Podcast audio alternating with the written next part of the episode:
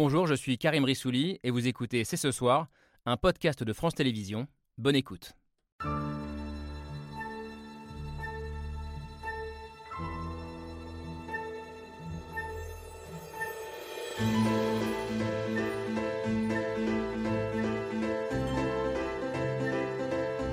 Bonsoir à toutes et à tous, soyez les bienvenus sur le plateau de C'est ce soir. Chez Wagner, une fois qu'une décision est prise, toutes les tâches sont remplies. Personne ne peut fuir.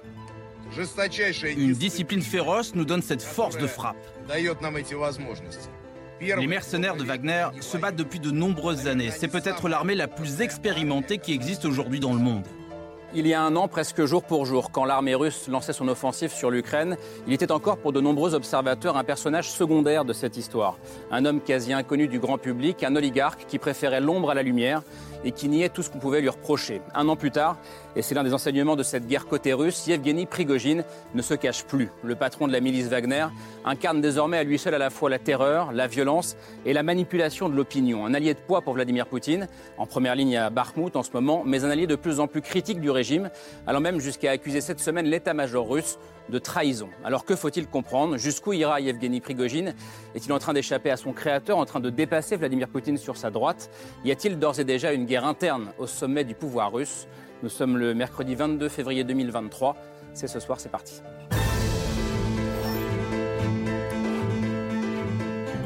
C'est ce soir avec Camille Diao. Salut Camille. Salut Camille. Merci d'avoir euh, assuré hier et avant-hier. On va poursuivre euh, ensemble notre semaine largement consacrée à la guerre en Ukraine, à ses multiples enseignements et conséquences. Et on voulait ce soir euh, prendre le temps de débattre d'une milice euh, secrète désormais en pleine lumière, Wagner, et d'un homme qu'on apprend à connaître depuis un an, Yevgeny Prigogine. Alors nous, on apprend à le connaître. Vous, euh, Alexandra Jousset et Ksenia Bolchakova, euh, bonsoir, vous le connaissez depuis longtemps.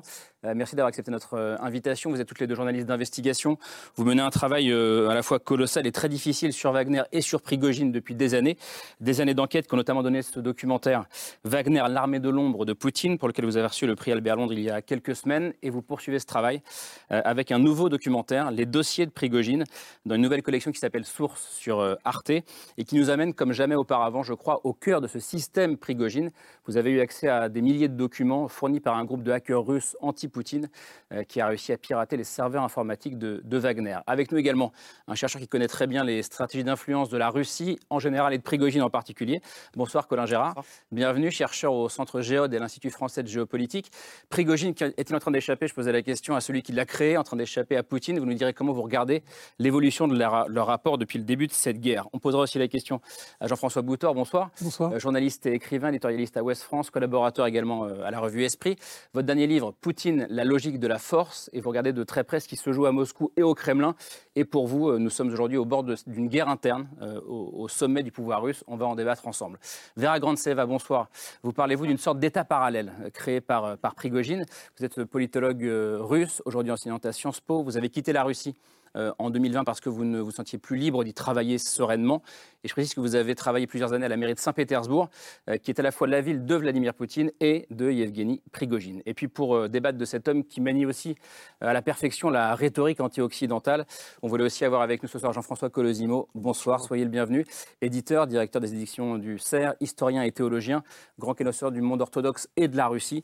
Votre dernier livre est ici, La crucifixion de l'Ukraine, mille ans de guerre de religion en Europe, publié chez Albin Michel. Merci à tous les six d'avoir accepté cette invitation euh, ce soir pour débattre de cette armée de l'ombre, désormais donc en, en pleine lumière. Et pour ouvrir le débat, on regarde le billet de Pierre Michel.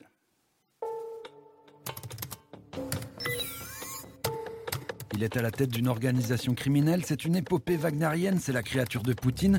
Prigogine, jusqu'où ira-t-il Если нам нужно дойти до Ла-Манша, то тогда у меня есть свой идеальный план. Pour l'instant, c'est l'homme de Wagner. Первое, много лет они воюют. Наверное, они самая опытная армия, которая сегодня есть в мире.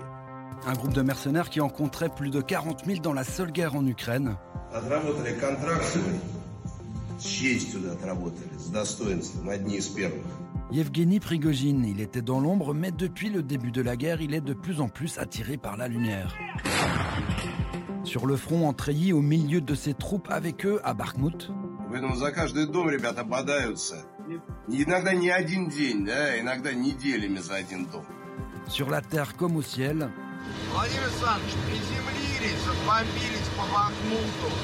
Entre vœux d'allégeance et sentiments de toute puissance, Yevgeny Prigogine tient maintenant tête à Poutine. Почему продвижение быстро не идет? Я думаю, что до Нового года уже взяли бы Бахмут, если бы не чудовищная наша Il était pourtant à son service, Prigogine, le cuisinier de Poutine. Prigogine qui officie ici lors d'un dîner avec George W. Bush en 2006, mais Prigogine qui fonde Wagner huit ans plus tard.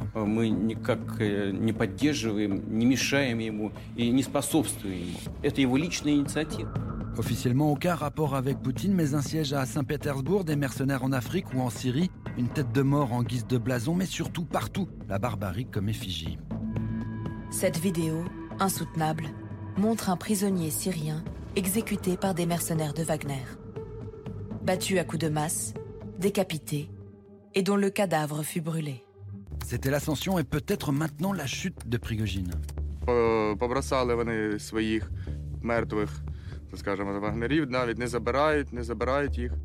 Peu d'équipement, pas de munitions, persuadé que la hiérarchie militaire veut détruire Wagner, Prigogine s'en est pris hier directement à l'état-major russe et au ministère de la Défense. те, кто мешают нам победить в этой войне, они прямо, абсолютно прямо работают на врага. Помогают врагу сломать хребет России. Alors les choses vont, vont très vite, mais c'est vrai qu'il y a un an, presque jour pour jour, quand la guerre a démarré, Prigogine était encore, euh, pour beaucoup, un homme de l'ombre. Euh, Alexandre Ajousset, comment est-ce que vous expliquez euh, qu'il soit passé de manière aussi décomplexée, j'allais dire, de l'ombre à la lumière, euh, à la faveur de cette guerre Bah, le conflit en Ukraine a évidemment tout changé euh, et ça a été aussi une occasion, une occasion pour lui de, de prendre du pouvoir.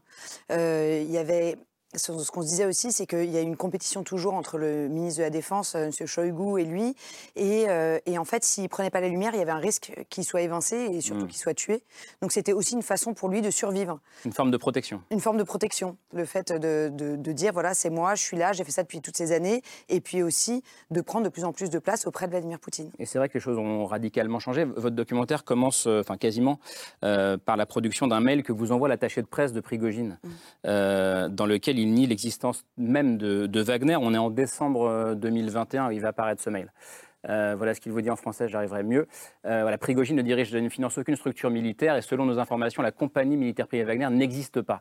Là, on est deux, trois mois avant la guerre, euh, Xenia. Alors ça, c'est donc oui, exactement trois mois avant la guerre, avec un, un déni systématique euh, et surtout, il y avait des poursuites judiciaires contre toute personne qui osait dire que Victor, euh, que pardon, Evgeny Prigogine euh, dirigeait Wagner ou avait un quelconque lien avec cette organisation. Mmh. Il y avait des procès contre des opposants en Russie qui parlaient de ses liens avec le Kremlin, des procès contre quiconque disait qu'il avait fondé la milice.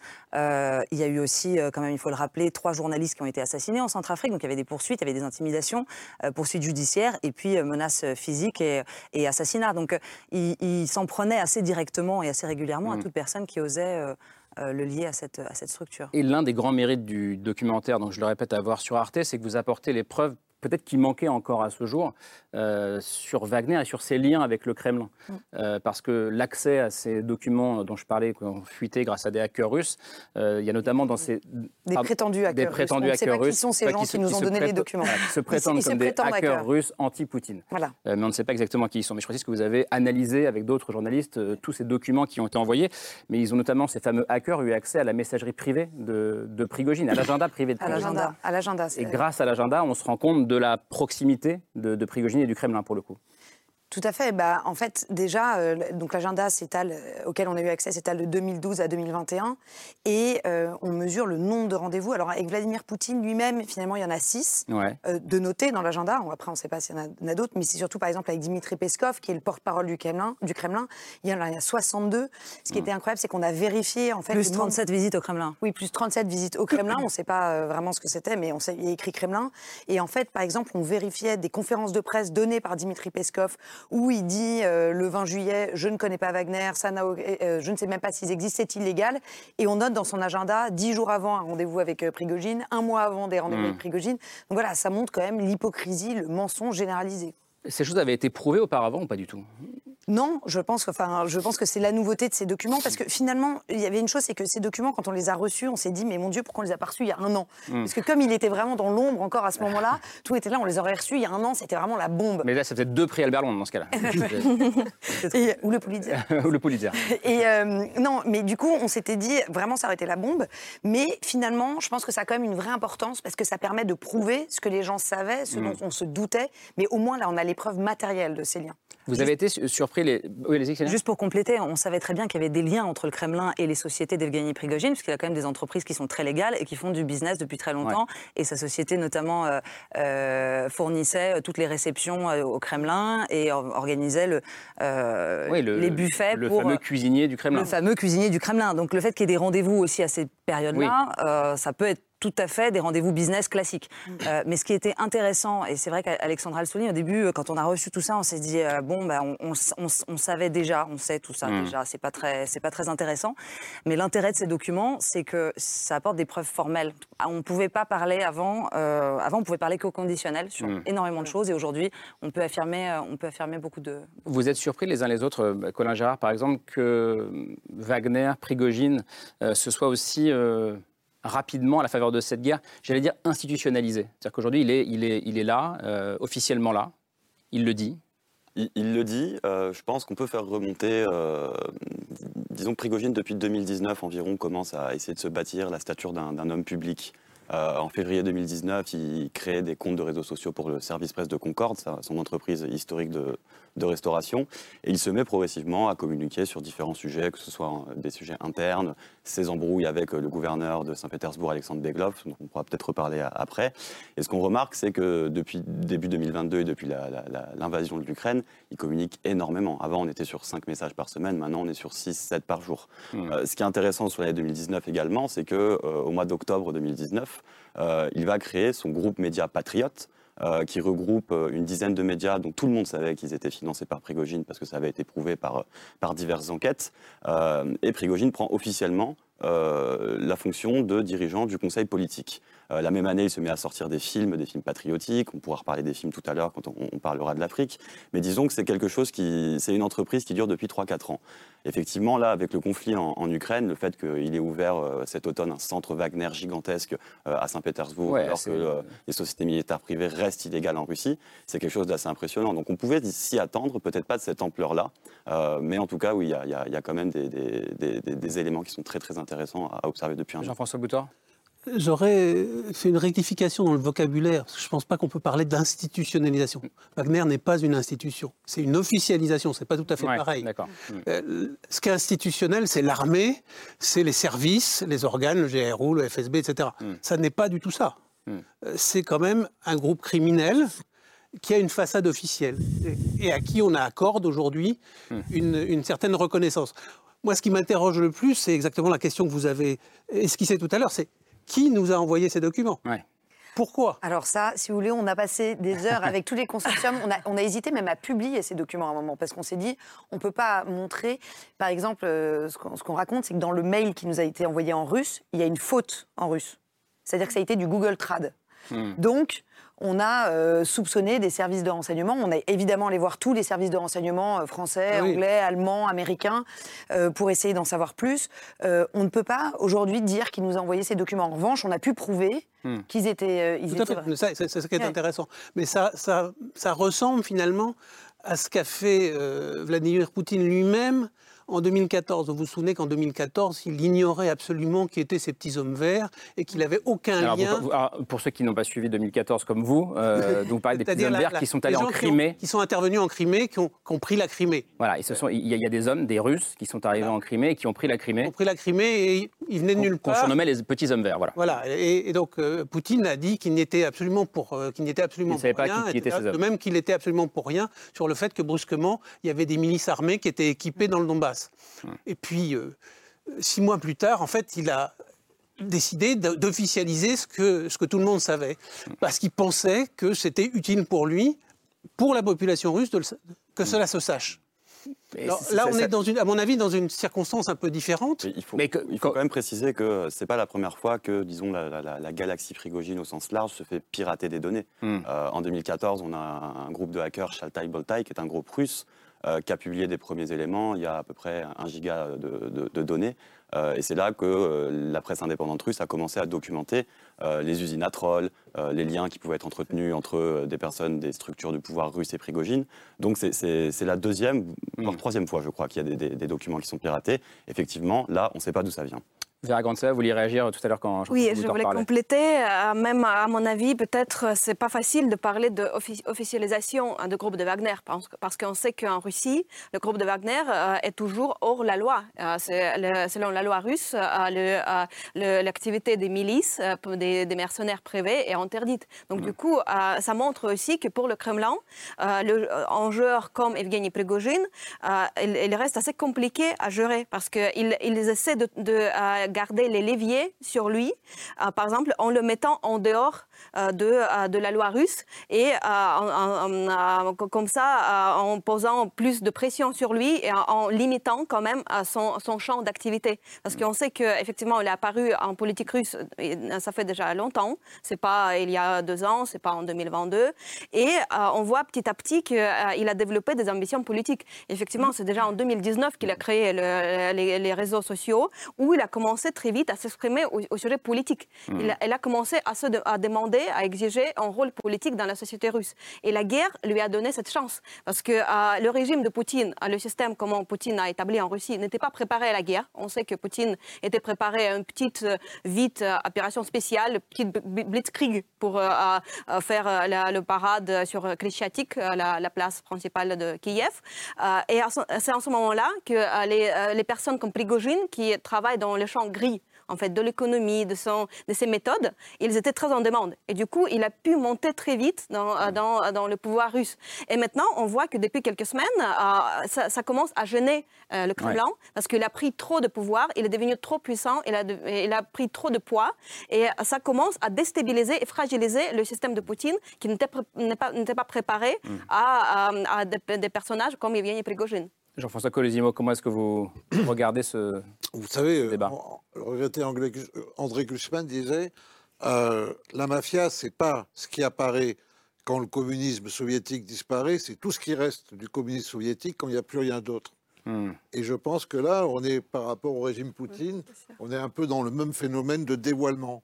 Hmm. Poutine, c'est à la fois un survivaliste, n'est-ce pas? Il nous raconte que la, Russie doit survivre à tout prix contre l'agression du monde entier, et c'est un revivaliste. En fait, on le voit en train de faire revivre en permanence des tas de, je dirais, d'emblèmes soviétiques, la grandeur, de, mentalité soviétique, de, de mode soviétique. Et, là-dedans, je pense qu'avec Prigogine, on est un peu au retour à l'ADN du régime soviétique, c'est-à-dire à la Tchéka, c'est-à-dire la création de la police politique qui était indispensable à la terreur d'État instaurée par, par Lénine et les bolcheviks. Par Lénine et les bolcheviks. Et il y avait ce fameux Dzerzhinsky, dont d'ailleurs on voit réapparaître les statuts, y compris face à la Loubianka, n'est-ce pas, qui était le chef de cette police, et il disait, voilà, je devrais avoir des saints pour instaurer la révolution, je n'ai autour de moi que des salauds. Pourquoi? Parce que Dzerzhinsky lui-même allait chercher sa main-d'œuvre dans les prisons parmi les criminels de droit commun. Comme Prigogine. Comme Prigogine. Et si vous voulez, là, on est un peu au cœur de, de l'ADN du régime de terreur que Poutine est en train de rééditer sur un mode revivaliste. Et vous vous retrouvez cette alliance finalement entre l'espiocratie qu'il a mis en place, n'est-ce pas? Puisque pendant très longtemps, l'Union soviétique, il y avait la Tchéka et puis les héritiers de la Tchéka, la GPU, NKVD, KGB, FSB, mais vous aviez en face des politiques, le politburo. Aujourd'hui, il n'y a plus de politburo, et donc on voit bien que cette extension mafieuse, elle est tout de même inhérente au régime Poutine, même si Poutine, évidemment, comme un chef mafieux, peut en user, peut finalement l'utiliser à fond à des moments, mettre de côté à d'autres, nier son existence. Et puis peut-être que Prigogine, on va le voir disparaître dans les temps qui viennent, mais ça ne veut pas dire qu'il va disparaître pour toujours non plus, parce qu'il est utile par son caractère extrêmement nocif. Pour son alliance immédiate avec le Pour bien comprendre la comparaison avec euh, Lénine et les bolcheviks, ce que vous dites, c'est qu'aujourd'hui, la différence, c'est que ce sont les mafieux qui ont pris le pouvoir, contrairement à l'époque. Ce sont euh, les services qui sont devenus radicalement mafieux. Euh, les services ont pris tous les pouvoirs en Russie, vous le voyez bien, politique, économique, financier, religieux. N'est-ce pas? C'est très clair aussi. Ils sont partout, si je puis dire. Et de notre côté, eh ben, Prigogine, c'est c'est l'escroissance vraiment la plus maléfique, celle qui va puiser dans les prisons, encore une fois, de la main-d'œuvre. La main-d'œuvre qui est tellement déjà, je dirais, imbibée de sang qu'elle n'a aucun mal à aller à la pire De la main-d'œuvre qui devient de la chair à canon, pour le coup. je voulais juste rajouter quelque chose, qu'on parlait d'officialisation, d'institutionnalisation, de sortie de l'ombre, euh, tous ces mots euh, mm. assez, euh, assez importants. Mais par exemple, ce qu'on a découvert aussi dans les fichiers et dans les, et dans les documents auxquels on a eu accès, c'est les liens extrêmement étroits qu'entretient la milice Wagner avec le ministère de la Défense. On s'est rendu compte que ça a été créé par le régime de Vladimir mm. Poutine. C'est pas, c'est pas une invention d'Evgeny Prigogine. Initialement, le régime russe lui donne une mission, lui confie une mission mm. de faire le sale boulot. Et, euh, c'est mm. exactement ce que vous disiez. Donc on, a cette excroissance qui, qui, qui, devient une sorte de cancer un peu mm. nocif aujourd'hui et qu'il faudrait éradiquer aux yeux du régime. Mais initialement, dès le départ, c'est un projet du régime. Donc on ne peut pas dire institutionnalisation, mais ni officialisation. Bah, c'est un projet secret. C'était un projet secret. Et d'ailleurs, c'est dingue que dans les documents, il y a une date de création, ce qu'on n'avait jamais eu. Mm. Là, ils disent noir sur blanc, le 24 mai 2014, euh, vous nous avez créé. Mm. Un mois et, demi après l'élection de la Crimée. Et donc c'est dingue. Et donc ils il donnent la date, et d'ailleurs, ils terminent le document par dire aujourd'hui, vous voulez nous fermer, reconsidérez votre position. Donc ça veut dire qu'en 2016, ils ont failli fermer Wagner et donc prendre la décision de fermer la filiale en fait en disant euh, voilà c'est terminé. Je dirais, qu'il arrive mutatis mutandis ce qui s'est passé au début des années 2000 avec les oligarques. Vous vous souvenez que les oligarques ont fait élire, euh, ont fait réélire Helsinki en 96, et puis au moins deux d'entre eux se disputent pour mmh. dire que c'est eux qui ont introduit Poutine au Kremlin. Euh, euh, comment dire, Pugachev et, et Berezovsky se revendiquaient ça. Et puis ils ont joué un certain rôle. Et puis, quand ils ont commencé à avoir des ambitions politiques, on les a cassés. L'empire des médias de Goussinski, suite Berezovski, a été hmm. repris. Euh, la fortune de Khodorkovsky, qui aussi avait des ambitions politiques, a été reprise. Et là, il a, en climat de guerre, il est en train d'arriver quelque chose de euh, similaire. Mais je suis d'accord avec, euh, avec Jean-François Colossimo, c'est-à-dire que il ne faut pas euh, évacuer tout de suite Prigogine. Il est encore utile à cause de sa nocivité, parce qu'il n'y en a pas tant que ça qui sont capables de faire peur, mm. euh, pas simplement en Russie, mais aussi à l'Occident. Parce que, juste pour terminer là-dessus, qu'est-ce que dit euh, Emmanuel Macron quand il se reprend euh, après ces déclarations euh, à Munich très dures. Contre... Il dit oui, mais il faudra discuter avec Poutine parce que sinon c'est pire. toutes les autres options sont pires que Poutine. Voilà, et donc Prigogine sert à ça. Et, vous disiez euh, tout à l'heure, Ksenia Bolchakova, que, que, le régime de Poutine avait créé Wagner pour faire le sale boulot. Et c'est vrai que la violence, voire même l'ultra-violence, c'est vraiment l'ADN de, de, Wagner, c'est la marque de fabrique, mm. notamment des actions de, de, sa milice. Et dans votre documentaire, vous vous arrêtez sur un objet qui est devenu le symbole de cette violence, cet objet, c'est la masse euh, qu'on va voir ici représentée sur une affiche euh, de propagande du groupe Wagner. Pour revenir sur l'histoire, euh, en fait, tout est parti d'un crime absolument atroce commis par les miliciens de, Wagner en Syrie. Donc, ils ont exécuté un prisonnier syrien à coups de masse. Pas en Syrie, hein. C'est sur un Syrien au Soudan, c'est ça Non, non, c'était en, Syrie. C'est en Syrie. Donc ils, ont exécuté. Autant pour moi. D'ailleurs, il y en a deux qui sont exécutés, mais on, assiste à. Ouais, en, tout cas, donc, cette exécution à coups de masse, ensuite euh, le corps de l'homme est décapité puis brûlé. Euh, elle a été filmée et la vidéo a fuité euh, sur les réseaux sociaux. Et suite à cette fuite, avec beaucoup de cynisme, Wagner a décidé de s'emparer de cet objet, de la masse, et d'en faire un instrument de communication.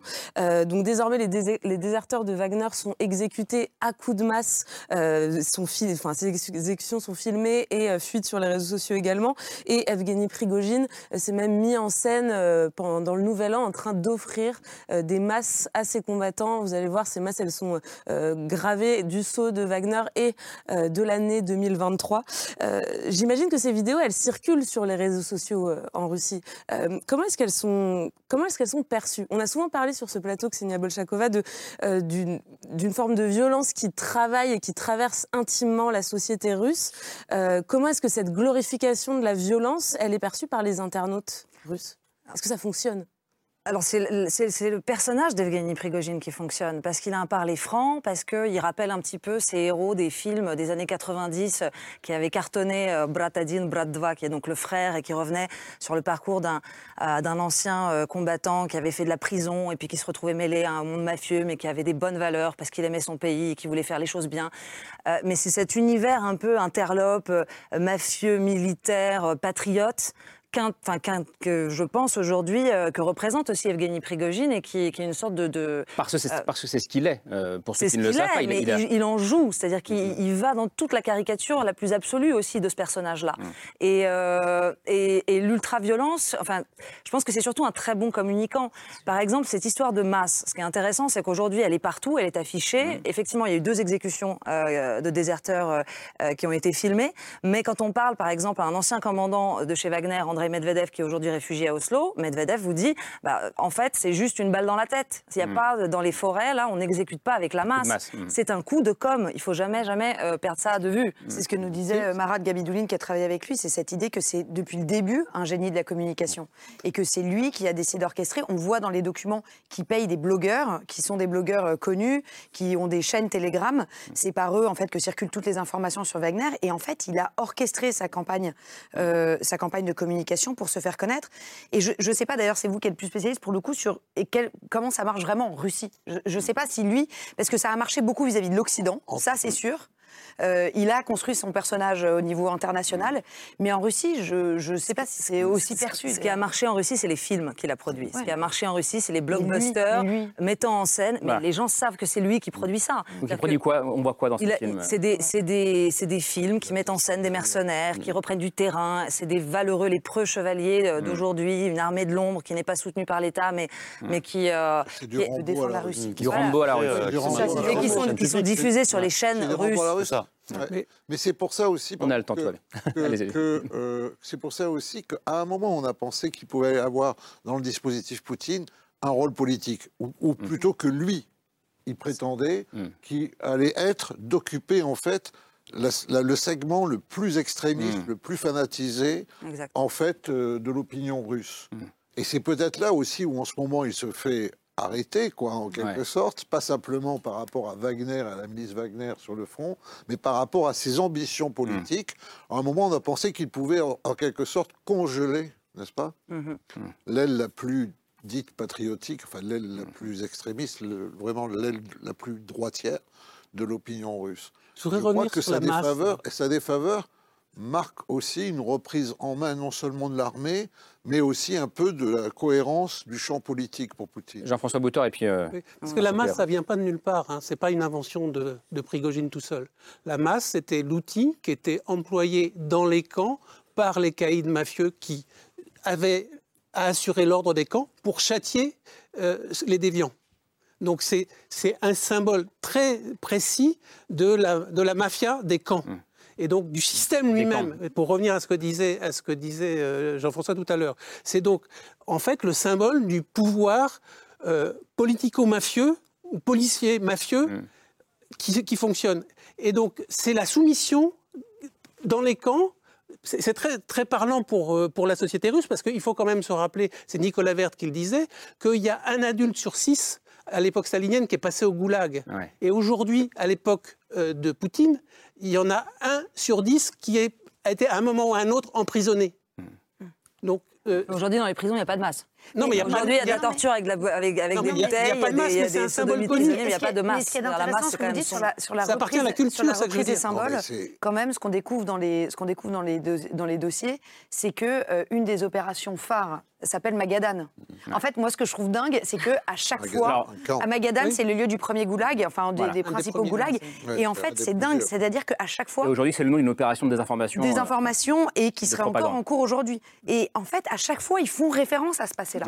Et ça, ça sort pas de nulle part. Et c'est ça qui est dingue, c'est que c'est réfléchi. Hmm. Au début, on pensait que c'était une bande de mafieux, fous de violence, euh, qui agissaient comme ça de manière totalement désordonnée. Hmm. Même dans les noms de code des opérations, c'est une référence au passé soviétique.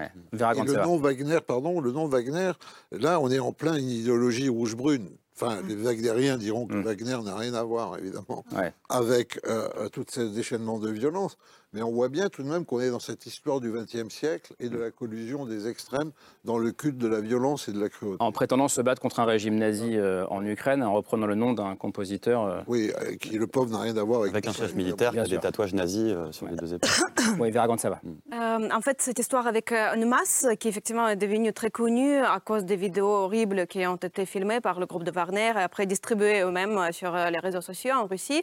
En fait, on voit que cette histoire, elle dépasse déjà juste juste l'activité du groupe de Wagner et ses exactions pendant les guerres, parce qu'on a vu qu'il y avait les hommes politiques, les députés qui sont dans le Duma officiel, dans le Parlement russe, qui utilisent cette, image, qui envoient l'un à l'autre une masse comme un symbole de détermination, en fait, de la force, etc. Donc ça rentre déjà dans la politique officielle même russe et ça devient un symbole de voilà les hommes qui prétendent être les leaders de la Russie et qui se aussi présentent comme les patriotes de la Russie. Après, sur la question de la réaction des sociétés russes, effectivement, c'est très intéressant de lire ce que les gens russes. Bon, on sait que l'espace public russe est très contrôlé et très censuré. Les gens ont peur de s'exprimer, mais quand même, je, lis de temps en temps sur Telegram, qui est moins contrôlé. Là-bas, on peut trouver les commentaires des gens, comment ils voient l'activité de, de, groupe de Prigogine. Et c'est assez intéressant pour moi de constater que, en fait, même si les sentiments sont mélangés, je dirais, d'un côté, ça provoque bien sûr la peur. Les gens sont, sont, sont terrifiés de voir les exécutions comme ça. Mais en même temps, je vois que certains commentateurs, ils soutiennent ce que fait Wagner parce qu'ils disent que voilà, c'est la guerre, il faut les méthodes comme ça. Donc il y a une sorte de normalisation par la société russe des méthodes comme ça parce qu'ils se retrouvent dans une situation où ils sont sous la propagande qui leur explique qu'il y a l'Occident qui veut les détruire, qui veut exterminer, ruiner la Russie, etc. Donc, mm, étonnamment, on voit que même si ce que montre Prigogine, c'est inacceptable, à mon avis, aucun autre être humain peut le voir euh, euh, avec du calme, mais quand même, euh, je vois que dans la société russe, dans, mm. compte tenu des conditions où il se retrouve, il y a la partie de la société qui est prête à accepter ces méthodes. Il faut quand même pas oublier qu'une grande partie de la société russe ignore tout des crimes commis par Wagner. C'est-à-dire mm. qu'il y a juste eu quelques enquêtes indépendantes qui ont été menées par des journaux comme Fantank ou Nova Gazette, mais 99% de la population ne sait rien, euh, justement, des dérapages, des mm. crimes, des exactions que, que, pu commettre ces Mais ils connaissent l'existence de Wagner ou pas ils, connaissent aujourd'hui l'existence de Wagner, mais euh, grâce à cette pop culture qui a été créée par le cinéma, mm. par la BD, euh, par les médias que contrôle le groupe de Prigogine, qui en a quoi 156 si je me trompe pas, Colin, c'est ça À peu près. 156 non, mais ils connaissent ça depuis la guerre. Avant, Pardon. ils ne connaissaient pas vraiment. Dans tous ces produits... 156 quoi 156 médias 156 médias. Il y a 11 médias officiellement contrôlés par, euh, par Prigogine et financés par Prigogine et un réseau d'environ 150 médias partenaires mmh. qui vont euh, de médias assez connus à une petite gazette d'un bled de 70 habitants euh, mm. dans, le crail de je ne sais, je ne sais pas où. Quoi. Donc, il y a aussi les fils de télégramme qui sont beaucoup lus. Il y a des milliers de gens qui les lisent. Donc mm. malheureusement, ça attend quand même une, euh, audience assez large. Donc, la société russe, elle a accès à cette information elle a accès créée, à cette information par, créée par, le groupe de Prigogine qui véhicule forcément une certaine image et de ce groupe et de ses combattants. Et ce qui était assez intéressant aussi à observer, c'est qu'il euh, il y a des jeunes Russes qui ne voulaient pas aller faire la guerre au sein de l'armée, mais qui se sont engagés chez Wagner au tout début. Mmh. Et pourquoi? Parce que c'est l'image du, du, preux mercenaire fort, où d'ailleurs euh, la paye est un petit peu meilleure aussi qu'au sein de l'armée. Mmh. Il, y avait, il y avait tous ces facteurs-là qui ont joué. Donc l'image était plutôt positive. Et aujourd'hui, euh, moi je viens de passer euh, un mois en novembre en Russie, on a pu parler avec des gens qui étaient, eux, un petit peu plus au courant de ce que faisait Wagner, de, de cet État dans l'État qu'ils avaient créé, des exactions, du fait qu'il n'y a plus d'État de droit finalement en Russie mmh. parce que Wagner a pris tant de pouvoir, et eux qui étaient horrifiés par la place que prenait Evgeny Prigogine au au sein euh, du cercle rapproché de Vladimir Poutine. Hmm. Donc il y a vraiment deux réactions. Il y a cette réaction, on va dire, populaire et euh, une réaction plus experte, euh, plus effrayée. Et, hmm. voilà. On, on peut dire aussi que dans la naissance de Wagner, il y a quelque chose qui s'est produit, c'est la remise en circulation, si j'ose dire, euh, des vétérans ou des gens qui avaient fait la guerre de la seconde guerre de, Tchétchénie hmm. et, qui avaient appris ça. Je dis ça parce que c'est j'ai été l'éditeur d'Anna Politkovskaya et elle annonçait ça. Elle, disait qu'au fond, ces, ces, milliers de jeunes qui étaient allés combattre et qui avaient été initiés à la brutalité la plus cruelle en Tchétchénie par la guerre, la seconde guerre de Tchétchénie, allaient être utilisés dans la société russe. Eh bien, c'est ces gens-là avec lesquels Wagner commence pour, pour avoir des, des, combattants aguerris au départ, etc. Hmm. Il ne les, trouve pas, les, ces premiers combattants, il ne les trouve pas dans les, dans les prisons. C'est des, des, contractuels qu'il hmm. recrute et avec qui il forme des bataillons d'élite, mais des bataillons qui sont euh, habitués à la cruauté parce qu'ils l'ont vécu, ils l'ont intériorisé pendant la Seconde Guerre de Tchétchénie. Pour, pour ce qui est de, de la relation avec le pouvoir, de toute façon, il faut bien voir que Poutine est en train de détruire ceux qui pouvaient rester d'un semblant d'un semblant d'État à travers cette guerre en Russie. Parce qu'il mm. faut bien tout de même avoir l'autorisation du pouvoir pour se rendre dans une prison mm. et se faire filmer en train de recruter des assassins de sang, des assassins de sang, n'est-ce pas, avec quelques cannibales, serial killers au passage, qui sont en plus montrés en exemple comme de valeureux preux-chevaliers mm. guerriers à venir. Et il faut encore avoir l'aval du pouvoir pour en renvoyer quelques-uns, les quelques survivants de Bakhmut, où ils ont été largement massacrés, et en leur donnant comme discours, comme l'a fait. Prigogine, allez les gars, cette fois-ci, vous avez une seconde vie, ne la gâchez pas, ne recommencez pas à tuer, à assassiner, à voler, à violer. Et, donc ça veut bien dire tout de même qu'on ne peut pas vraiment faire tout ça et ruiner le travail des pôles de ce qu'il peut y avoir de policiers, de juges, mmh. soit peu sincères en Russie. Tu vois, les mecs, ils ont arrêté des gens, on les libère. Tu vois, je veux dire, mmh. bon, mmh. on peut pas si on n'est pas véritablement en face quand même avec le cœur idéologique du régime. Du régime de Poutine. C'est exactement ça. C'est qu'on sait que euh, bon, Prigogine a quasiment vidé les prisons, donc il reste encore pas mal de monde, mais on estime à entre plus de 30 000 euh, prisonniers. Prisonniers sortis des prisons sortis des pour entrer dans, la milice. Pour aller combattre pour Wagner en, Ukraine. On sait que ça a provoqué des tensions énormes avec le FSIN, qui est l'administration pénitentiaire, euh, avec le FSB, parce qu'effectivement, comme vous le disiez très bien, il y a des gens qui font en sorte que ces gens-là aillent en prison parce qu'ils ont commis des meurtres absolument atroces. Hmm. Et donc on se retrouve aujourd'hui avec quelqu'un qui a une autorisation qui ne peut pas venir de, je ne sais pas si elle vient personnellement de Poutine ou d'Anton Vaino, le, le, chef d'administration présidentielle. Il y a quelqu'un de très haut placé qui dit à tous ces gens, à toutes ces administrations qui sont quand même très puissantes, vous le laissez faire. Et donc là, on sait que le, recrutement dans les prisons se serait interrompu depuis quelques semaines. Euh, peut-être que c'est le, signe d'une reprise en main, euh, peut-être du signe, peut-être d'une autre administration, mais effectivement, il, il a des laissés-passer de quelqu'un qui vient de très haut. On a vu, euh, grâce à votre enquête, qu'il y a des rendez-vous avec Poutine. On ne saura évidemment jamais de quoi ils, ont parlé. Mais il y a pas uniquement de la restauration collective pas euh, des, de Saint-Pétersbourg. C'est ce qu'ils disent, quand euh, il y avait une photo de Evgeny Prigogine qui était à la table des négociations avec Haftar, avec donc le président, enfin pas le président, excusez-moi, le général libyen. et, ensuite, on lui avait posé la question, on avait posé la question au ministre de la Défense, pourquoi est-ce que M. Prigogine était là? Il était assis à la table des négociations, il disait parce qu'il était en charge du, menu. en charge du repas. Du, repas. Ce qui était probablement C'est ce niveau-là d'hypocrisie. En plus, c'est peut-être lui qui fournissait l'apéro. En plus, juste puisqu'on parle de Bakhmut et, de ces mercenaires de Wagner qui y sont en ce moment. Oui, effectivement, Bakhmut, donc c'est cette petite ville du, Donbass euh, à l'est de l'Ukraine euh, où se concentrent depuis plusieurs mois maintenant les combats les plus, euh, les plus violents sur le front. Et donc à Bakhmut, c'est Wagner qui à la manœuvre. ce qui est intéressant, c'est que Evgeny Prigogine imaginait qu'il allait pouvoir prendre très rapidement cette ville et en profiter pour prouver la supériorité de sa milice sur l'armée régulière russe. Mais ça n'a pas marché. Ça fait des mois que les, Ukrainiens résistent. Et donc Prigogine commence à s'en prendre de plus en plus ouvertement à l'état-major russe qui, selon lui, des bâtons dans les roues de, Wagner.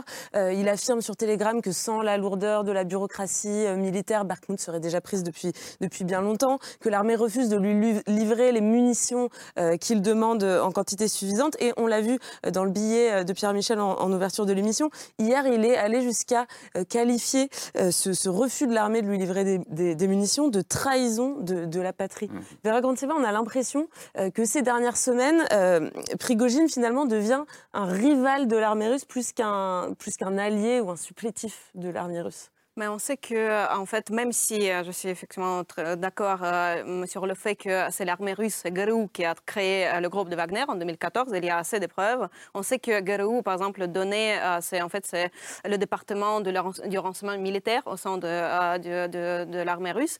C'est eux qui donnaient les, les centres d'entraînement au groupe de Wagner dans, les régions de Krasnodar. Donc c'est sûr et certain que GRU, donc le ministère de, l'armée russe, a participé à la création du groupe de Wagner. Mhm. Mais avec l'arrivée de Prigogine, elle est arrivée un peu plus tard en fait, euh, euh, il, y a, il y avait des rivalités. Et effectivement, euh, au cours de 2022, quand Prigogine est entré un peu dans la vie politique, il, il, a, il a eu des conflits avec l'armée et on sait que jusqu'à maintenant, il y a une rivalité. Par exemple, quand il y a certaines réussites, soi-disant, sur, le front, à chaque fois, il y a un débat qui... grâce qui, à qui, Grâce à qui et, cette réussite a pu, a pu, a pu avoir effectivement. Et Prigogine a fait des choses inacceptables pour le régime de Poutine. Il ose contredire directement, ouvertement au ministère de la Défense, qui est interdit en Russie. Pour ça, les, gens vont en prison. On est d'accord que ça, c'est pas nouveau, les contradictions entre Prigogine et le ministère de la Défense. Est-ce que la rivalité. Et surtout les histoires de fourniture d'armes, parce que quand Palmyre a été quand même reprise deux fois euh, aux djihadistes, et après la deuxième, euh, les mercenaires, certains mercenaires de Wagner nous ont raconté, dont Marat Gabidoulin, mm. disaient qu'une fois euh, qu'en interne, Prigogine s'était un petit peu vanté d'avoir repris Palmyre grâce à ses gars sur le terrain, le ministère de la Défense l'avait extrêmement mal pris, et sur le terrain, les mecs ont arrêté de recevoir des munitions. Ça, c'était en 2017. Mm. Donc ces, histoires de rivalité, de fourniture ou non de munitions. Ça veut dire que ce que dit Prigogine aujourd'hui concernant le Donbass, c'est peut-être vrai.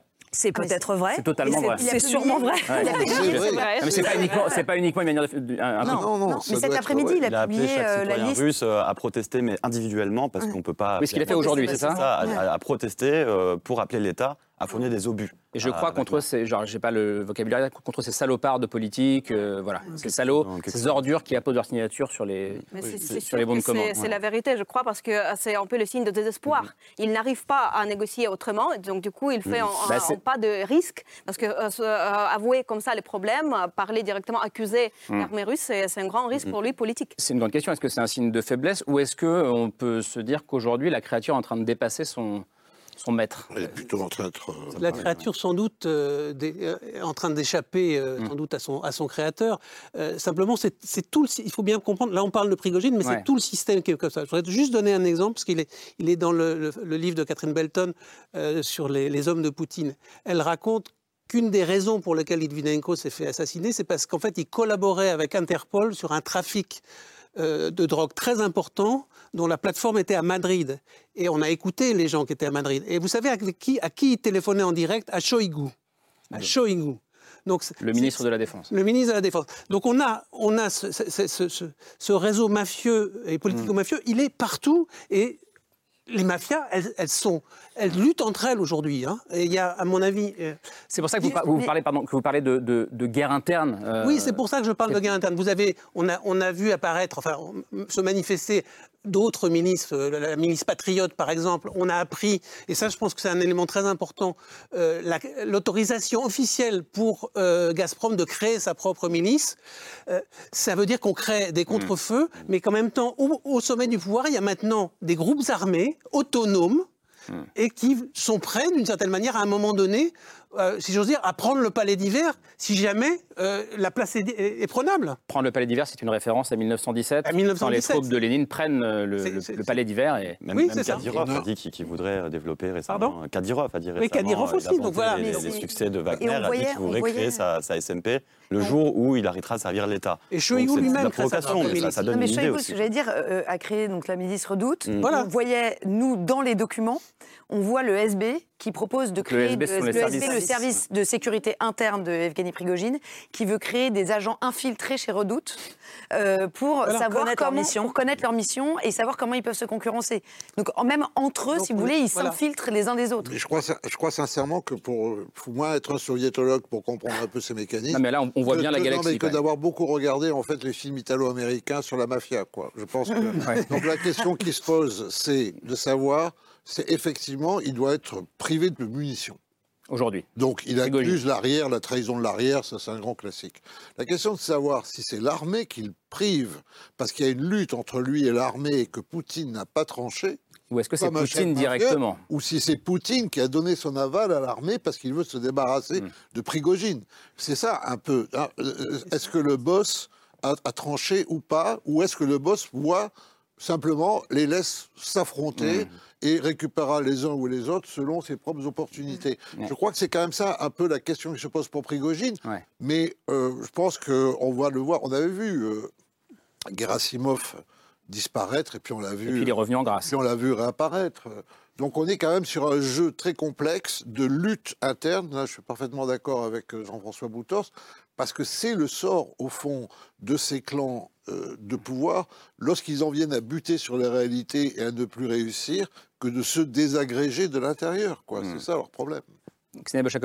J'avais juste, à mon avis, il n'a pas tranché. Et, euh, Poutine, Poutine, Vladimir Poutine. Et, et, la raison est assez simple, c'est que pour l'instant, quand même, les hommes de Wagner lui sont très utiles parce que c'est des hommes qui croient à ce qu'ils font. Hmm. C'est des mecs qui sont sur le terrain et qui défendent aussi une idéologie. Et Evgeny Prigogine aussi. Alors qu'en face, vous avez des appelés, des conscrits, euh, des jeunes soldats russes qui euh, sont sous-armés, avec très peu de munitions, qui n'ont pas du tout, du tout envie d'y aller et qui sont forcés d'y aller. Hmm.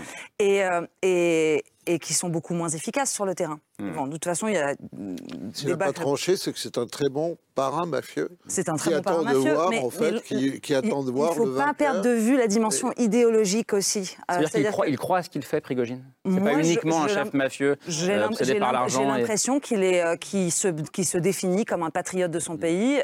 il a, oui, oui, je pense, je pense qu'il est. C'est un créneau politique. C'est un créneau politique, mais hmm. en tout cas, d'après toutes ces dernières déclarations, on a l'impression qu'il s'est forgé un petit peu cette image, mais de plus en plus, euh, enfin, ces, déclarations deviennent de plus en plus agressives, de plus en plus marquées, de plus en plus. Euh, oui, axées sur cette, sur cette notion de patriotisme russe. Et en tout cas, c'est un message aussi très important. Nous, on l'a vu dans des papiers internes. Il y a le code du mercenaire. La, la première ligne du code du mercenaire de Wagner, c'est défendre les intérêts de sa patrie partout. Hmm. Ça, c'est la première règle des hommes qui rentrent chez Wagner. Donc cette dimension-là, c'est des, des, mecs qui sont prêts à se battre hmm. pour, une certaine, pour des certaines valeurs. Et il insiste bien sur l'opposition entre le patriote combattant qui va défendre son, son pays. Donc le euh, mercenaire de Wagner. Le mercenaire de Wagner qui est empêché euh, de mener à bien sa mission par le bureaucrate. Euh, par le soldat bureaucrate. Mais, on, a vu dans les, hmm. on a vu dans les mafias des chefs mafieux qui avaient des convictions messianiques. Ça existe aussi. je voudrais juste rappeler une chose. Il y a un événement un peu similaire qui s'est produit en 2000, euh, après 2014, après le, après le Donbass, et qui a été très bien raconté euh, par euh, euh Poli dans, dans, le match du Kremlin. C'est ce, qui est ce qui est arrivé au groupe de bikers qui s'appelait je ne sais plus comment ils s'appelaient, les, loups de je ne sais plus quoi. Les comment les Voilà, qui ont été les loups de nuit. Les loups de nuit qui ont, été enrôlés dans les, dans les combats pour le Donbass en 2014 et que on raconte que Surkov à un moment donné les a purement et simplement laissés tomber parce que l'affaire était finie. On avait plus besoin d'eux. L'ordre, c'était de s'arrêter et que tant pis pour eux. Et qu'ils n'étaient pas contents du tout. Et ils sont rentrés chez eux. Est-ce que, question très simple, pardon, mais est-ce que Prigogine s'imagine un jour au Kremlin? Ou est-ce que c'est beaucoup plus compliqué que ça?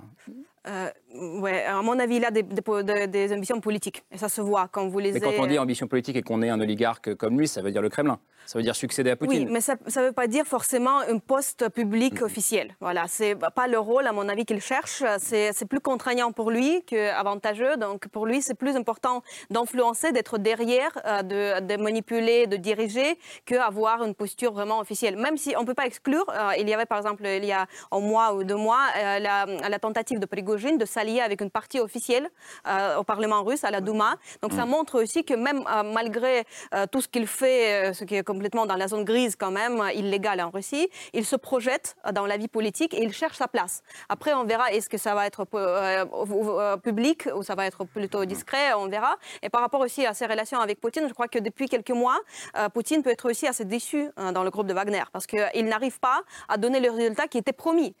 Prigogine promis plusieurs fois lui-même qu'il allait s'emparer de Bakhmut qui va montrer le résultat. Et qu'est-ce qu'on voit sur le front? Il n'y a pas de résultat. Donc, hmm. ça peut être quand même la façon euh, d'écarter un peu Prigogine qui est devenu plus gênant dans la politique russe. Parce que d'un côté, il ne montre pas les résultats sur le front, et en même temps, il gêne la politique, il déstabilise la situation. Il va à l'encontre de toutes les règles que Poutine a établies pour régner en Russie. Donc, ça, ça peut être aussi quand même le plan de Poutine de un peu l'écarter et réduire son influence. Et en même temps, quand, et je reprends la phrase que vous rappeliez tout à l'heure d'Emmanuel Macron euh, dans l'avion au retour de Munich, où il dit en gros toutes les options autres que Poutine euh, au sein du système actuel euh, paraissent pires que Poutine lui-même. Il ne cite pas Prigogine, mais évidemment, il doit penser à Prigogine, à Kadyrov, à tous les autres. Mmh. Euh, on peut aussi se dire qu'il est très utile à Poutine encore aujourd'hui, euh, Prigogine. Oui, mais. Il est l'épouvantail idéal qui, peut faire dire aux Occidentaux et à tous ceux qui parlent de négociation ce sera pire. vous voyez, dans son discours à l'Assemblée fédérale, il y avait une petite inflexion qui était d'un coup euh, pour Poutine de parler du peuple ukrainien souffrant. Alors évidemment, souffrant de Zelensky, des néo-nazis, euh, drogués, pédophiles, enfin, etc. Vous, vous, parlez du discours d'hier. Hein, hein du, discours d'hier. Du discours d'hier. Et en fait, pour la première fois, il y a un message d'empathie à l'égard des euh, Ukrainiens, n'est-ce pas? Ce qui veut dire que Poutine s'est bien rendu compte aussi qu'il a un problème de popularité de sa guerre au fur et à mesure. Et c'est aussi dans ce cadre-là parce que vous savez que Poutine est très attaché aux fictions, fictions juridiques, euh, droit international, mm. il part toutes ces agressions véritablement de faux semblants, etc. Il y a une espèce de, démarche chez lui de paraître être dans la loi et dans le bon sens, etc. Et donc, je vois que simplement, c'est au moment où Poutine, finalement, a pour la première fois un mot pour le fait que les Ukrainiens connaissent la guerre et souffrent, que c'est à ce moment-là que Prigogine ne reçoit plus de munitions et un peu mm. mis à l'écart. Ce qui veut dire qu'on peut être aussi sur une réorientation idéologique. Et là, la brutalité de, de, Prigogine devient gênante, mm. tout simplement, surtout si on doit vendre cette guerre à des Russes dont on pense que peut-être à un moment ils vont s'enlacer parce qu'il y a des morts qui reviennent, etc. etc. Mm. Donc, euh, entre très gros guillemets, hein, je, humaniser pour Poutine mm. cette guerre un tant soit peu requiert de mettre Prigogine de côté. de côté. Et vous aviez raison, comme en plus il n'a pas de résultat, c'est encore moins gênant de le On peut aussi se dire que Prigogine permet d'humaniser Poutine en miroir. Oui, oui mais il y, y, a un autre intérêt. Non, mais pardon, je, je, moi aussi je mets des gros guillemets. Hein, oui, oui, bien sûr. Il y, a aussi un autre intérêt sur un autre plan, et ça, ça exclut pas ce que vient de dire euh, Jean-François. C'est qu'il ne vous a pas échappé quand même que depuis quelques mois, il y a une vraie reprise en main de l'organisation de l'armée russe et qu'on essaie de remettre les choses en ordre et dans, un, dans, un, ordre de marche. Ça arrive bien tard pour eux, enfin on ne va pas se plaindre, mais ça arrive bien tard. Et ça, euh, Prigogine est un problème pour ça, parce qu'il est indépendant. Et il, favorise l'idée qu'il peut y avoir des héros qui se, qui se passent euh, de, rentrer dans le moule euh, de l'armée. Or, l'armée, maintenant, veut instaurer son propre ordre. Ce n'est pas, pas pour rien que Gerasimov a été nommé à la tête des opérations. Et c'est ce qu'aurait dû faire Sourovikine, ce qu'il a fait en partie d'une certaine manière, mais euh, il semble qu'il a été séduit par, euh, par Prigogine. C'est pour ça qu'il a été remis euh, à sa place ensuite. Mais il y a, aussi cet, aspect-là de réorganisation militaire qui est, en, qui est, en, cours depuis maintenant plusieurs mois. Colin Gérard, comment est-ce que vous regardez cette question autour de ce Prigogine atout ou faiblesse pour, euh, pour Poutine euh, aujourd'hui? Je pense que le, jour où il deviendra vraiment gênant et encombrant pour, pour Vladimir Poutine, euh, il ne sera plus là. il sera plus là. je pense que c'est la, la, politologue russe Stanovaya qui rappelait justement que Prigogine, malgré toute la, puissance symbolique, financière et, militaire qu'on peut, qu'on peut lui trouver aujourd'hui, reste quelqu'un qui, qui, dont Poutine pourrait se débarrasser assez facilement. Vous mmh. avez parlé des, des tentatives d'introduction en politique, on a eu ça en 2019, en 2021 il y a 2-3 mois, le, journal Medusa a rappelé que Prigogine était en train d'essayer de monter un parti politique patriotique euh, soutenu par un des frères Kovalchuk, euh, qui sont des, très proches de Poutine. Pour le moment, il n'en est rien. Donc je pense que euh, Poutine se situe encore peut-être un peu au-dessus de la mêlée, hmm. mais que le jour où il faudra sonner la fin de la, récréation, peut-être que ce, sera, ça s'accélérera pour Prigogine. C'est intéressant, pardon, parce que peut-être, en tout cas moi, c'est le sentiment que j'ai ce soir en vous écoutant, le fait de se dire qu'il n'y a pas que Wagner, qu'il y a d'autres milices qui sont créées par d'autres homme fort euh, autour, de, autour de Poutine, ça montre bien qu'il reste, en tout cas si je vous écoute bien, le grand marionnettiste de toute cette histoire, euh, encore aujourd'hui. Il faut, aussi, Vous dites quoi Je dis sans aucun doute. Sans aucun doute. Il faut aussi avoir les ordres de grandeur. Hein. Euh, c'est 50 000 hommes au maximum aujourd'hui, mmh. Wagner. L'armée russe, si vous la prenez dans sa totalité, un million c'est un million deux ou un million trois. Mmh. Pas, on n'est pas dans les mêmes ordres de grandeur. C'est juste ça. Et l'argent de Prigogine vient du ministère de la Défense initialement. Concorde, enfin, les entreprises de restauration de Prigogine euh, ont été énormément financés aussi par le ministère de la Défense, parce qu'ils ont eu beaucoup de contrats publics. Donc il n'y a pas que ça, effectivement. Il y a la mm. construction, mm. il y a les prédations de ressources en Afrique, on en parlera après, j'imagine. Mm. Mais euh, il, y a, une partie de la, fortune de Prigogine est quand même intimement liée au ministère de la Défense. Je voulais juste peut-être ajouter que même si effectivement pour Poutine, son système fonctionne comme ça, qu'en euh, en quelques moments il peut s'en débarrasser de Prigogine, en ce moment-là précis, c'est très difficile pour lui de s'en débarrasser. Il est devenu dépendant lui-même de, de, Prigogine, de son rôle dans, dans, sur le front. Sur, sur son rôle euh, dans la société russe aussi, parce que Prigogine, quand même, il incarne pour les ultra-patriotes russes, pour les euh, radicaux russes, euh, une image d'un leader qui est capable d'amener la Russie vers, vers, vers la victoire. Parce que pour, pour l'instant, pour Poutine, il y a un gros problème. Qui peut l'aider mm. de donner les résultats sur le front? Donc, il est devenu mm. dépendant lui-même. Vous voyez, donc c'est un peu le cercle vicieux où il se retrouve. Et du coup, c'est pourquoi Prigogine, on ne peut pas l'ignorer comme une figure politique pour le futur. Alexandra, vous vouliez ajouter Non, non, je veux juste dire que c'est 50 000 hommes sur, on estime, à 500 500 000 combattants aujourd'hui à l'instant T. Donc je veux dire, c'est vraiment ces 10 c'est eux qui occupent l'espace médiatique euh, parce qu'ils sont extrêmement bons. Enfin, il y en a quand même 450 000 autres qui se battent et qui ont aussi des résultats. Il y a une grande offensive qui est en cours mm. et, et, je veux dire, ils sont éclipsés dans les débats et dans la façon dont on parle dans les, dans les journaux, mais mm. ils ont un rôle essentiel et c'est quand même eux qui font le travail, la plupart du travail. Pour l'ordre du pouvoir, soyons simples, posons-nous la question qui est aujourd'hui le plus facilement remplaçable? Prigogine ou Poutine? La réponse tombe clairement. Mm. Prigogine ne compte pas. Et s'il faut même, et vous avez raison, mais s'il faut sécuriser en quelque sorte les ultra-droitiers, on peut créer un nouveau Prigogine. Poutine reste véritablement le maître du jeu. Enfin, il y a plein d'options en plus. Hein il y a plein d'options sur la table. Il y a plein d'options. il y a plein d'options. Il nous reste une petite dizaine de minutes, on va quand même y aller. On va quand même euh, faire un détour vers, euh, vers l'Afrique. On l'a annoncé en début d'émission. C'est vrai que quand on pense euh, Prigogine, on pense Wagner. On en a parlé depuis, depuis 45 minutes. Ce qui est aussi prouvé dans votre documentaire grâce à cette fameuse fuite de, fuite de documents, c'est l'ampleur des campagnes de désinformation qui sont orchestrées par, par les hommes de Prigogine et notamment sur le sol africain, la fameuse opération Magadan, Magadan. dont on parlait tout à l'heure. Donc des campagnes euh, violemment anti-occidentales, violemment anti-françaises euh, également. On l'a vu en Centrafrique euh, et on va en parler tout à l'heure. L'actualité de ces derniers jours, elle est dans un autre pays africain, le Burkina Faso, avec le départ des derniers soldats français. Alors la Russie a-t-elle déjà gagné la bataille de l'influence en Afrique? On poursuit le débat après l'image du jour d'Hugo Bernard.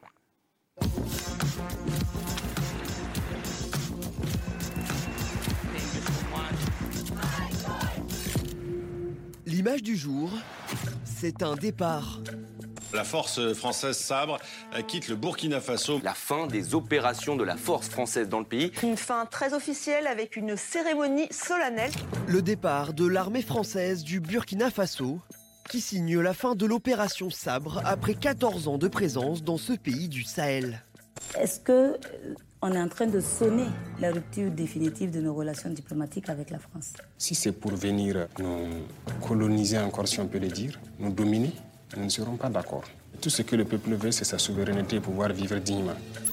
Près de 400 militaires des forces spéciales françaises étaient établis au Burkina Faso pour lutter contre le terrorisme. Mais depuis le coup d'État du capitaine Ibrahim Traoré en septembre dernier, les relations entre Paris et Ouagadougou se sont détériorées. Le président lui-même a dit un jour que la France n'a pas d'amis, il n'a que des intérêts. À de nombreuses reprises, les soutiens de la junte militaire ont organisé des manifestations anti-françaises. On veut plus la France On veut plus la France Des manifestations où très souvent le drapeau russe était brandi par une foule complètement acquise à la Russie. On en a marre, on veut plus la France va aller à la Russie. Nous voulons une collaboration avec la Russie. Un sentiment anti-français accentué par de fausses informations propagées sur les réseaux sociaux et dont le Kremlin entend bien profiter pour étendre son influence en Afrique.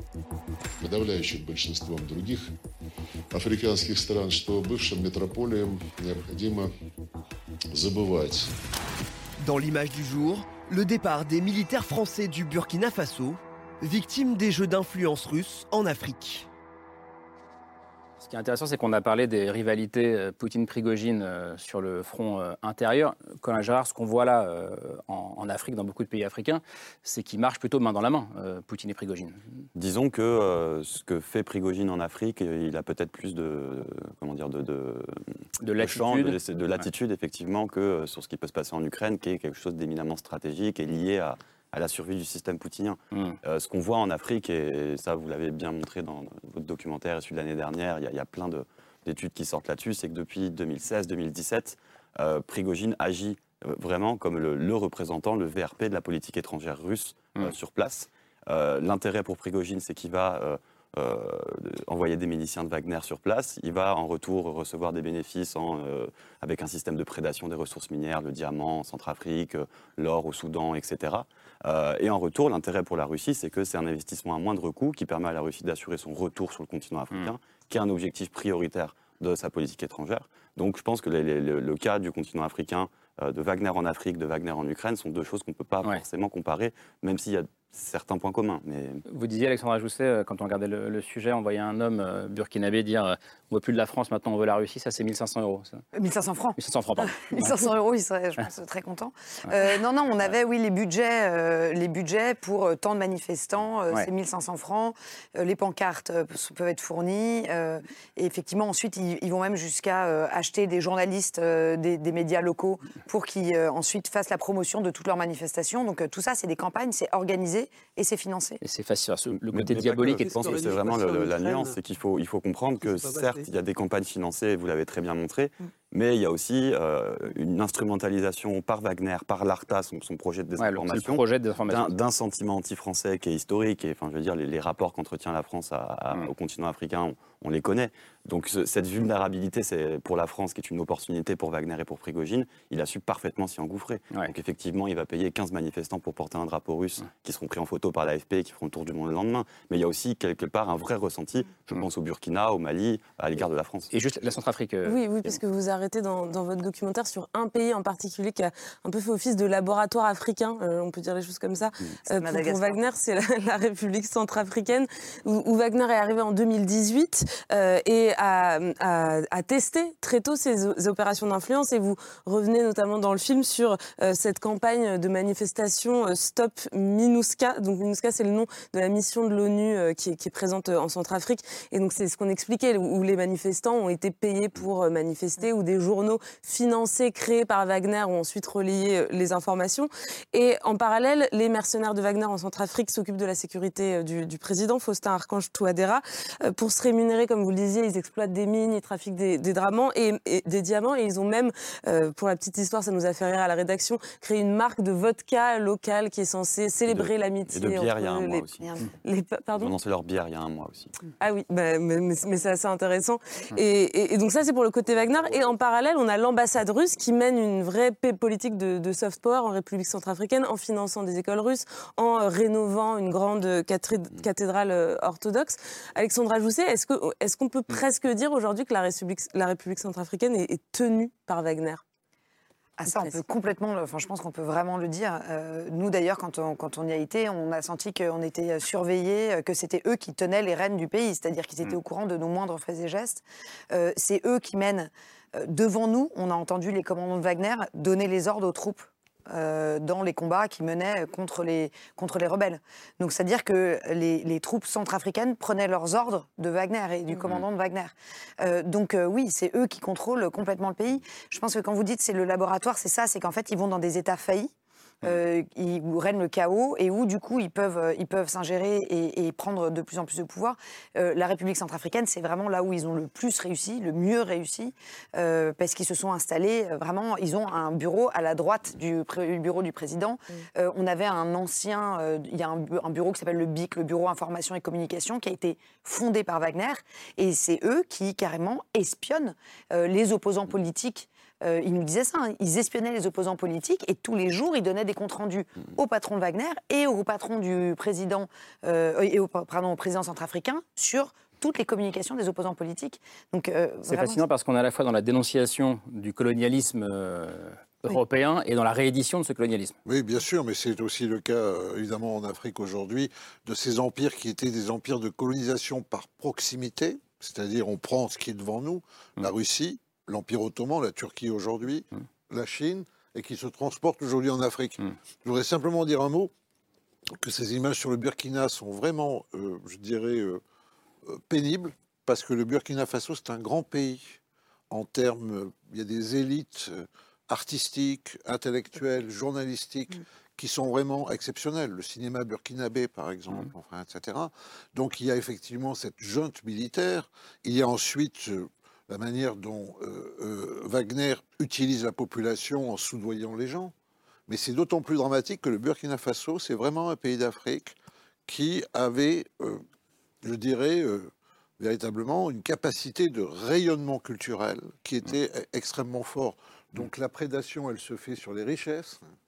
La prédation, elle se fait évidemment sur les populations, mais la prédation, elle se fait aussi sur les espoirs de, l'Afrique, qui, effectivement connaît une espèce de retour en arrière avec ce néocolonialisme mm. qui, effectivement, bah, pousse l'offense jusqu'à se dire anticolonialiste. Et c'est pour ça que c'est tout à fait, tout à fait dramatique. On ne peut pas vraiment, je dirais, rester insensible mm. à, au fait que Wagner, effectivement, encore une fois, pille les sols, mais il ne fait pas que ça.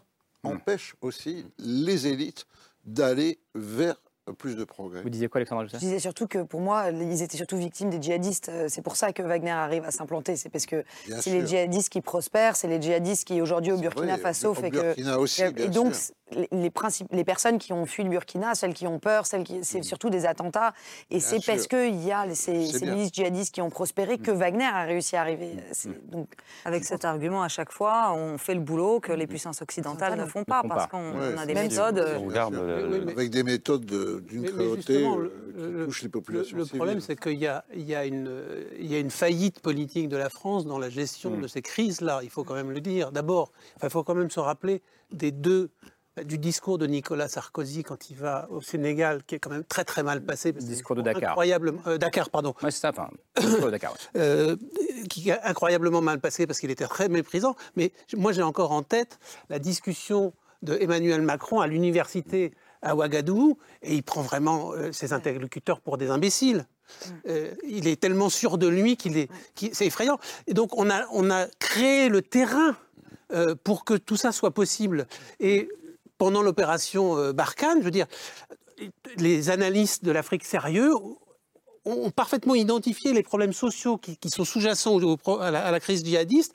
Ils n'ont pas été traités, alors qu'on savait ce qu'il fallait faire.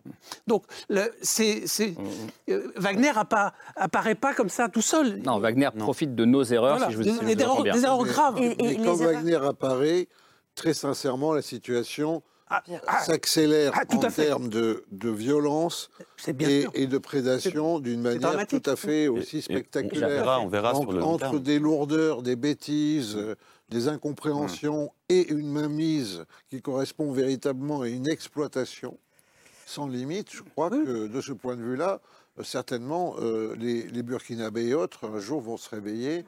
Ils se réveillent déjà sur les Chinois et la manière dont les Chinois exploitent le continent demain sur les Turcs, mais là, il sera plus difficile de se débarrasser de Wagner. Oui, tout à fait. On verra effectivement sur le, moyen et le long terme, parce que ce, modèle Wagner n'est pas, pas viable. Euh, non, je, voulais juste revenir, on, parlait tout à l'heure du rapport entretenu par... Euh, entre Prigogine et l'État. Hmm. Euh, on voit qu'en Centrafrique, le poste d'ambassadeur de Russie à Bangui a été laissé vacant pendant plusieurs mois. Et on sait qu'il y a toute une diplomatie parallèle, alternative, qui est conduite mm. par Wagner. Et le chef de la diplomatie russe en, en, Centrafrique, c'est Wagner. Euh, la maison russe, qui est quand même normalement euh, censée être une institution euh, lancée et financée par le ministère des Affaires étrangères russe, euh, ce n'est pas le cas en Centrafrique. Elle est financée exclusivement par Wagner, avec Dmitri City, homme de Wagner, qui s'est pris un colis piégé il y, a, deux mois. Donc vraiment, là, je, pense que la comparaison euh, entre le continent africain euh, et l'Ukraine. On est vraiment sur deux terrains de jeu très très différents. Euh, Wagner a la main, Prigogine a peut-être plus la main sur le continent africain qu'en Ukraine. Et effectivement, on va voir, mais je pense que ce modèle on est dans ce contexte où la France est remise en, remise en cause mm. profondément.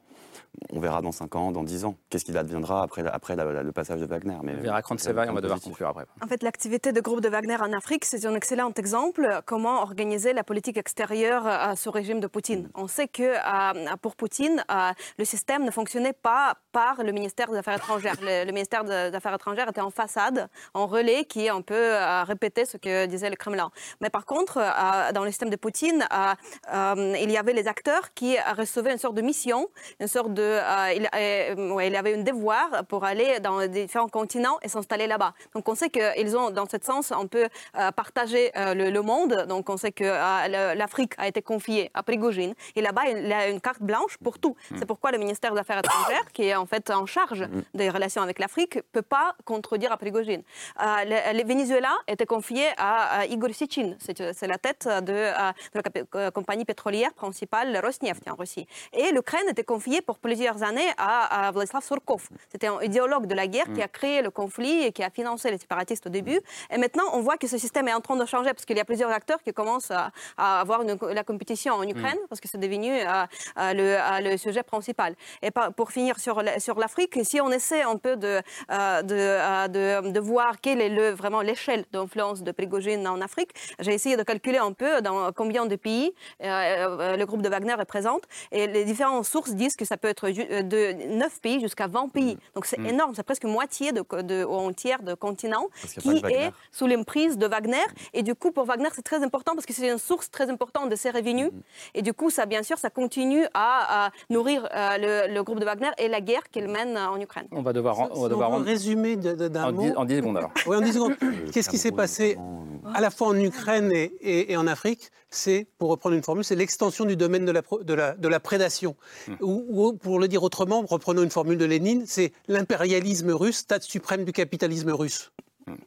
Merci pour cette conclusion, Jean-François. Merci, c'était passionnant cette, euh, discussion euh, avec vous, vous six, vous sept. Euh, merci d'avoir participé à ce débat. je savais qu'il y avait beaucoup trop de choses dans cette émission et on refera, je pense, une émission consacrée au continent africain parce que c'est passionnant. Merci Vera Gantseva. merci à vous Colin Gérard. Jean-François Colésimo, votre dernier livre, La crucifixion de l'Ukraine, mille ans de guerre de religion en Europe, publié chez Albin Michel. Merci à vous.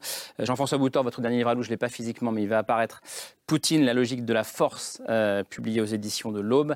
Et puis euh, Ksenia Bolchakova et Alexandra Jousset, merci beaucoup. Votre nouveau documentaire, donc les dossiers de Prigogine, euh, qu'on peut retrouver sur le site arte.tv. C'est le premier numéro on le voit, d'une nouvelle collection d'investigations qui s'appelle Source. Merci à vous. Camille, à demain. Euh, ce sera autour de 22h35 et merci à vous pour votre fidélité. Ciao.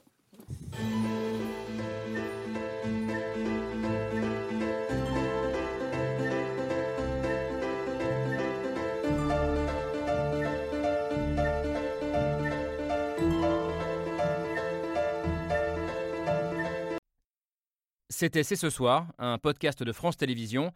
S'il vous a plu, n'hésitez pas à vous abonner. Vous pouvez également retrouver les replays de l'émission en vidéo sur France.tv.